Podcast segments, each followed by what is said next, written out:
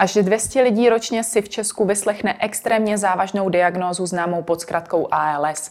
Příběh 37-letého Martina Přecechtěla, který se rozhodl k podstoupení asistované sebevraždy ve Švýcarsku, je jedním z těch, které vracejí do veřejného prostoru diskuzi o zátěži, které musí pacienti s amyotrofickou laterální sklerózou, ale i jejich okolí čelit. Je ALS synonymem pro bezmoc a jak nadějné jsou výzkumy na její léčbu? Začíná Epicentrum s Markétou Wolfovou. Vítejte.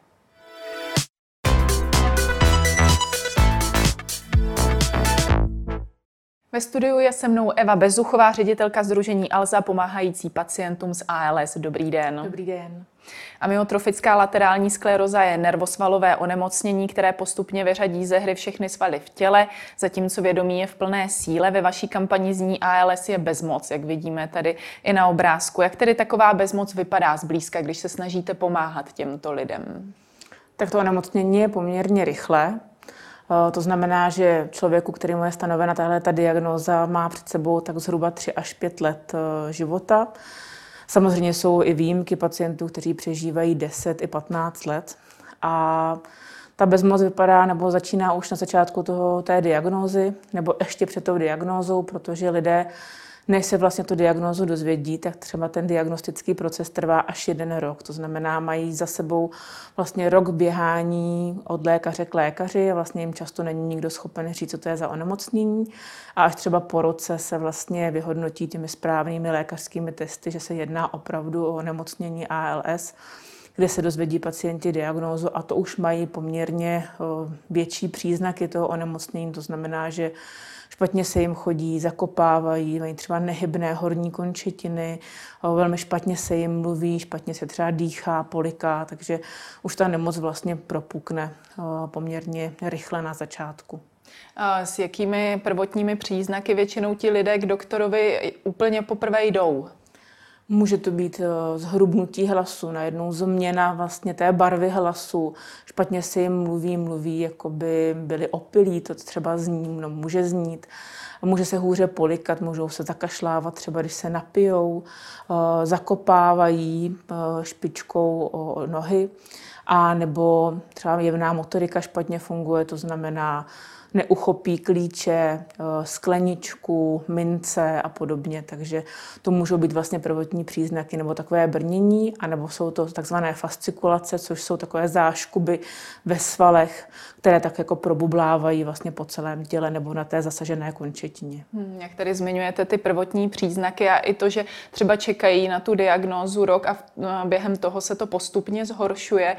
Stává se, že třeba ti lidé už mají podezření, že mají toto onemocnění a jenom čekají na to, co řeknou ti doktoři?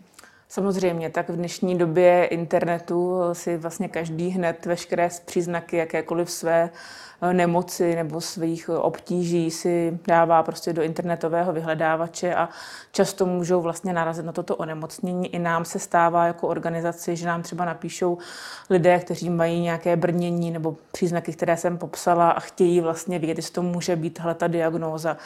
Takže ano. A často se stává, že se vlastně už tak jakoby ví postupně, co to za neomocnění je, ale nemůže se to tomu člověku samozřejmě potvrdit, dokud se to nepotvrdí na těch lékařských testech. Ale za tedy uh, volí jakou cestu pomoci uh, těmto lidem? My se snažíme co nejdříve po diagnostice takového člověka vlastně ty lidi zachytit, aby se u nás k nám registrovali.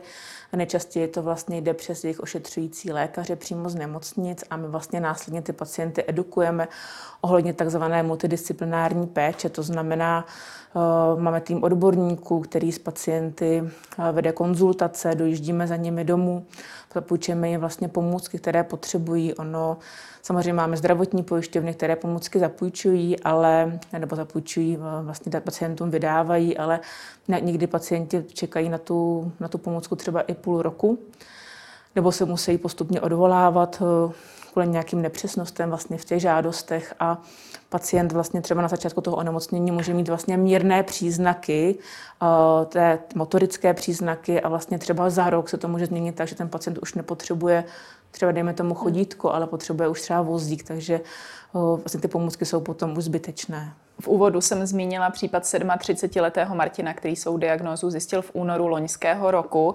Nyní už je odkázaný na pomoc druhých a cestu vidí v možnosti podstoupit asistovanou sebevraždu. I proto jde vlastně o případ, proč je tak známý u veřejnosti. Mě zajímá, jak často se setkáváte s tímto uvažováním právě jít cestou nějaké asistované sebevraždy, eutanázie a podobně. Myslím, že se to často stává úplně na začátku toho onemocnění, kdy se člověk dozví tu diagnózu a vlastně nevidí žádné jiné východisko, než by nejradši zemřel, protože nechce vlastně, aby se eh, to jeho tělo dostalo do takového stavu, která ta nemoc předpovídá.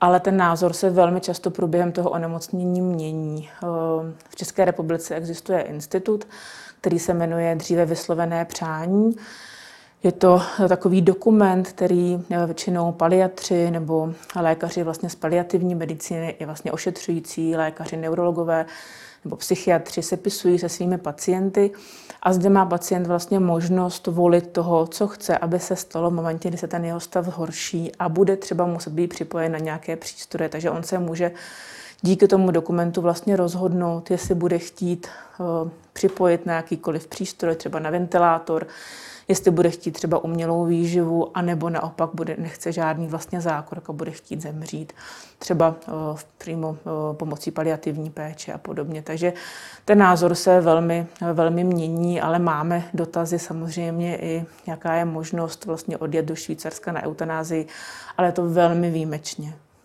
Takže se to většinou mění tím směrem, že je ten pohled zpočátku, řekněme, pesimističtější, než to v průběhu vlastně vypadá později. Určitě. Určitě i to, jako jak se ta nemoc mění průběžně, tak eh, může se stát i, že pacienti mají třeba ty příznaky, o kterých jsem na začátku hovořila, ale eh, nemění se třeba po nějakou dobu, nemusí se měnit třeba tři roky. Eh, takže se vlastně trošku zžijí s tou nemocí. Myslím si, že nejhorší to je, nebo z těch, z těch zkušeností, co máme, tak nejhorší to je, když ta nemoc se velmi rychle mění, když opravdu ty lidi nejsou schopní reagovat na všechny ty problémy, které najednou mají a cítí se opravdu bezmocní, protože se zžijou s něčím, co najednou nejde a najednou už přijde zase něco jiného a musí vlastně takhle pořád dokola. Právě v případě té asistované sebevraždy je takovou podmínkou, že ten člověk musí být vlastně schopný uh, si tu smrtící dávku tak nějak aplikovat sám. Uh, I proto je vlastně důležité, aby se u toho ALS asi jednalo poměrně rychle. Uh, dá se nějak určit, jak rychle se u toho člověka bude ta nemoc vyvíjet? To je samozřejmě otázka, kterou nám položí téměř 100% lidí, který za náma přijde o, o pomoc, o nějaké rady si. My nikdy nedokážeme moc předpokládat, jak ta nemoc e, bude probíhat. Oni existují tři formy onemocnění. Jedna forma je uh, klasická, nejčastější, kdy těm pacientům nejčastěji jsou zasahovány právě ta motorika, ty končitiny, to znamená chůze, jemná motorika a podobně. Druhá forma je vlastně bulbární forma, to znamená, že zasahuje především řečové, polikací svaly a třetí forma je dechová, která vlastně rovnou útočí na dechové svaly a tím pacientům se už od začátku toho onemocnění velmi špatně dýchá. Takže uh, tak v Česku jsou ty možnosti, tedy, tedy jaké vy jste zmiňovala, že vlastně může ten pacient zmínit již na začátku to své přání, jestli třeba bude připojen na plicní ventilaci a podobně. Je tam tedy ta možnost, že nemusí na ní být připojen, když nebude chtít. Přesně tak. A jak je to tedy všeobecně s, u těch pacientů s těmi podobnými myšlenkami na smrt? Vy jste říkala, že je to napadne dost často. Rozmlouváte jim to nějak nebo tam máte porozumění? My posloucháme, co nám pacienti říkají a pak se snažíme jako dostupnými prostředky dovést k tomu, co, jaké mají možnosti. Nikdy neříkáme, že žádné možnosti nejsou. Máte tohle onemocnění a neexistuje žádná možnost. Často se v nemocnici dozvědí právě, ano, máte to onemocnění ALS, je to nevylečitelné onemocnění, my pro vás nemůžeme nic udělat, existuje lék, který vlastně oddaluje eh, některé příznaky o tři měsíce, ale neexistuje žádná léčba. S touto informací většinou pacient jde domů. A, a my se vlastně snažíme jako potom intervenovat tak, aby ten pacient dostal všechny informace, aby se mohl rozhodnout, jak se naloží s tou nemocí, jak bude postupovat, jak bude pracovat se svojí rodinou, jak se vlastně vůbec té nemoci bude chovat. Takže my se musíme dáme, snažíme dát ty možnosti výběru, aby věděl, co může, jaké možnosti jsou, co vlastně nejde a nikdy pacientům nelžeme, snažíme se jim ty informace dávat tak, jak opravdu jsou, jaké máme zjištěné, jaké máme zkušenosti a jaké jsou zkušenosti ze zahraničí. Ono, jak to říkáte, to možná trochu působí, že ta nemocniční péče úplně na to ALS u nás není vybavená. I s tím, jak dlouho trvá určit tu diagnozu mnohdy a podobně. Je to třeba tak, že v zahraničí jsou tyto procesy rychlejší a třeba jsou i lepší prostředky, jak se o tyto pacienty starat. Co se týká té diagnostiky, tak tam to vždycky je stejný proces, protože tam existuje vyšetření, který se jmenuje EMG, které musí tu nemoc potvrdit. Existují kritéria, podle kterých se vlastně ta diagnoza stanoví. A to bývá ve celém světě vlastně stejné. Co se týká té následné péče, tak samozřejmě v zahraničí existují eh, různé skupiny pracovníků, které se o pacienty starají přímo v nemocnicích, ty zmíněné multidisciplinární týmy, které fungují i u nás, ale velmi, velmi zřídka a vlastně ne třeba tak intenzivně, jak by ty pacienti potřebovali. Neexistuje tu žádné zařízení, kam bychom pacienty mohli umístit třeba jako na lázeňskou péči. Samozřejmě pacienti jezdí do lázní, eh, které jsou určené pro eh, pohybové ústrojí, ale není to přímo ta specializovaná péče, kterou by opravdu potřebovali intenzivně. Co u těch lidí vlastně pře, eh, převládá nejvíc? Je to ten strach z té smrti samotné, nebo z toho způsobu smrti, nebo třeba z toho, že tady zanechají rodinu samotnou a podobně? Já myslím, že to jsou to všechny ty zmíněné věci, které jste řekla. Bývá to vlastně strach, co s nimi bude, kdo se o ně postará, že nechtějí být na obtíž své rodině.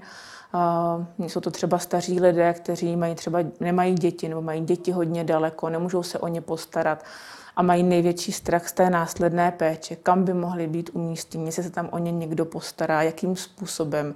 Vždyť nebudou rozumět té diagnoze, že ta diagnoza opravdu není tak známá a ty lidi můžou působit eh, jako mentálně neschopní a podobně, takže se to potom vlastně strašně zaměňuje a někteří, některý personál třeba zdravotnický moc neví, jak s těmi pacienty naložit. Tak jak eh, jim určitě pomáháte i po psychické stránce, stalo se vám někdy, eh, že se vlastně pacient natolik uzavřel, že žádnou pomoc nechtěl?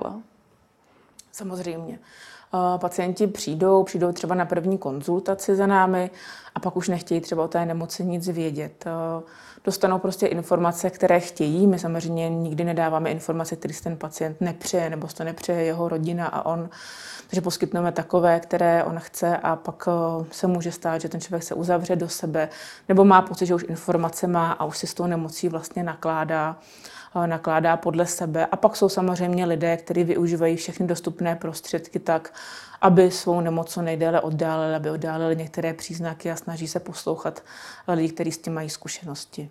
Staráte se třeba nějak i o ty blízké, který, kteří tráví nejvíc času vlastně s tím pacientem, o jejich psychiku, o to, jak to nesou? Ano, v našem týmu je psychiatr, který se vlastně stará o psychiku pacientů, ale velmi často i vlastně těch pečujících, že starat se o takového člověka je velmi náročné.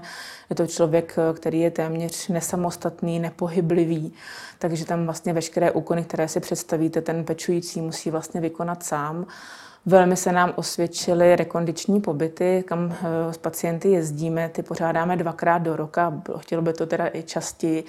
Nejprve jsme se toho mnoho báli, i pacienti se bojí setkat tváří tvář někomu, kdo je stejně nemocný, nechtějí vidět třeba, jak nemoc bude pokračovat, že my na ty pobyty bereme pacienty, kteří jsou na začátku onemocnění i ve velmi pokročilém stavu, třeba i na dechovém ventilátoru a nechtějí vlastně být takto konfrontováni, ale eh, potom ty zkušenosti vlastně po několika dnech, když spolu stráví, jsou velmi pozitivní a hlavně i ty pečující se můžou předat spoustu informací i typů, kterým třeba ani ty odborníci neřeknou a vlastně potom často z těch pobytů ani nechtějí jezdit domů, takže s tím máme velmi dobré zkušenosti.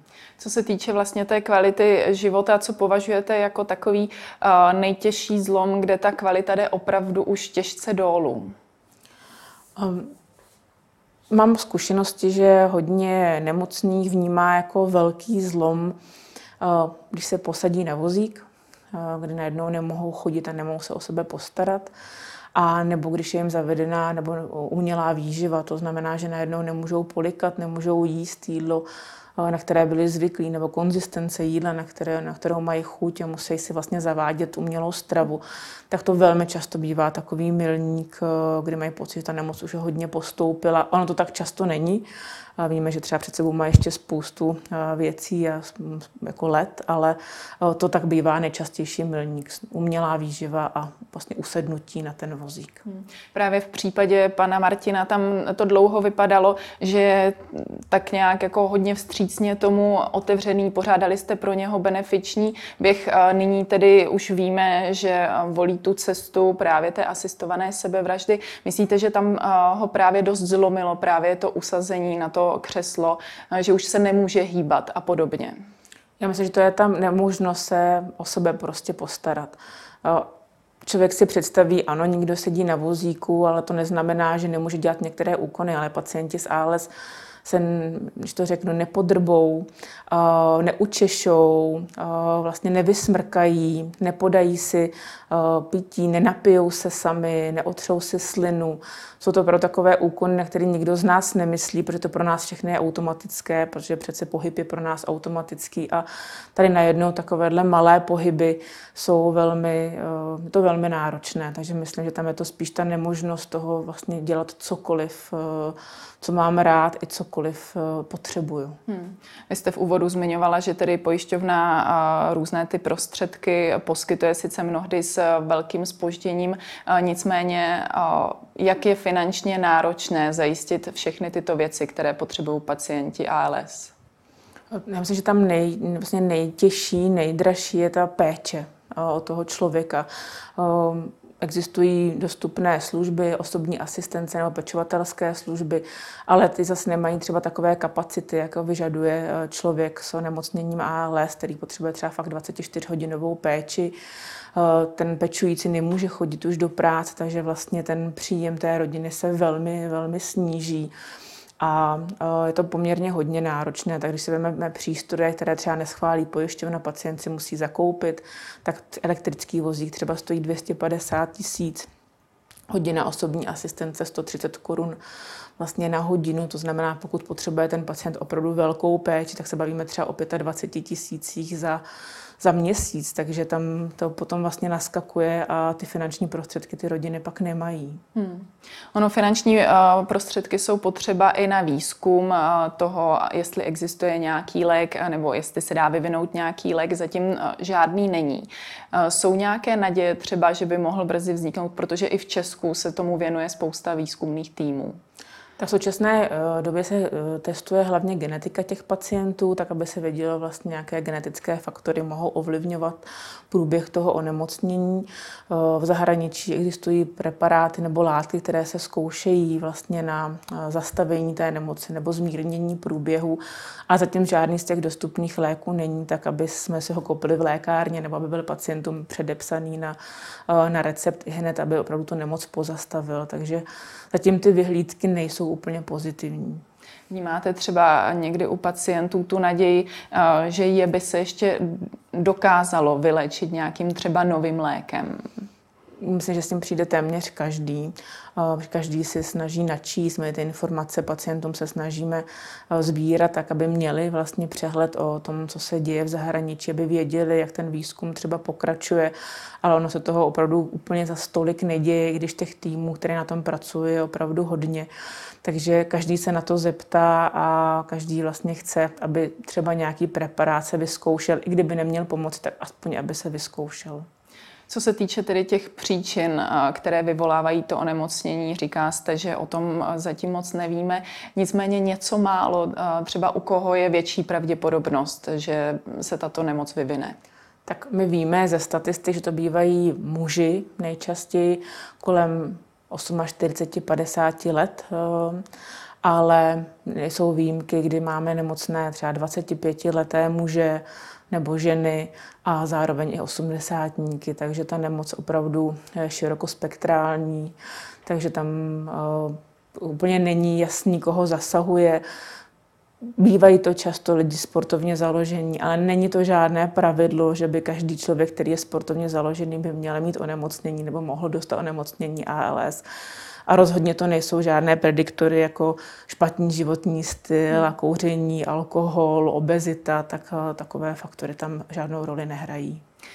Diskuzi o ALS nejčastěji zbudí právě ty případy, o kterých se pacienti nebojí mluvit, eh, přijdou s nimi na veřejnost. Jak časté to je, že právě chtějí třeba být nějakou inspirací? Jsou eh, častěji ty případy, které se stáhnou do ústraní nebo třeba chtějí být právě takto pozitivně činí?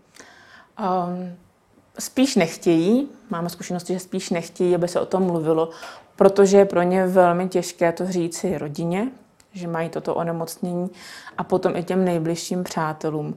Myslím, že to je i nejčastěji kvůli tomu, že když řeknou, že mají onemocnění ALS nebo amyotrofickou laterální sklerózu, tak mnoho lidí nerozumí vůbec tomu, co to za neomocnění je, takže se vyptávají, ten člověk musí dlouze vysvětlovat.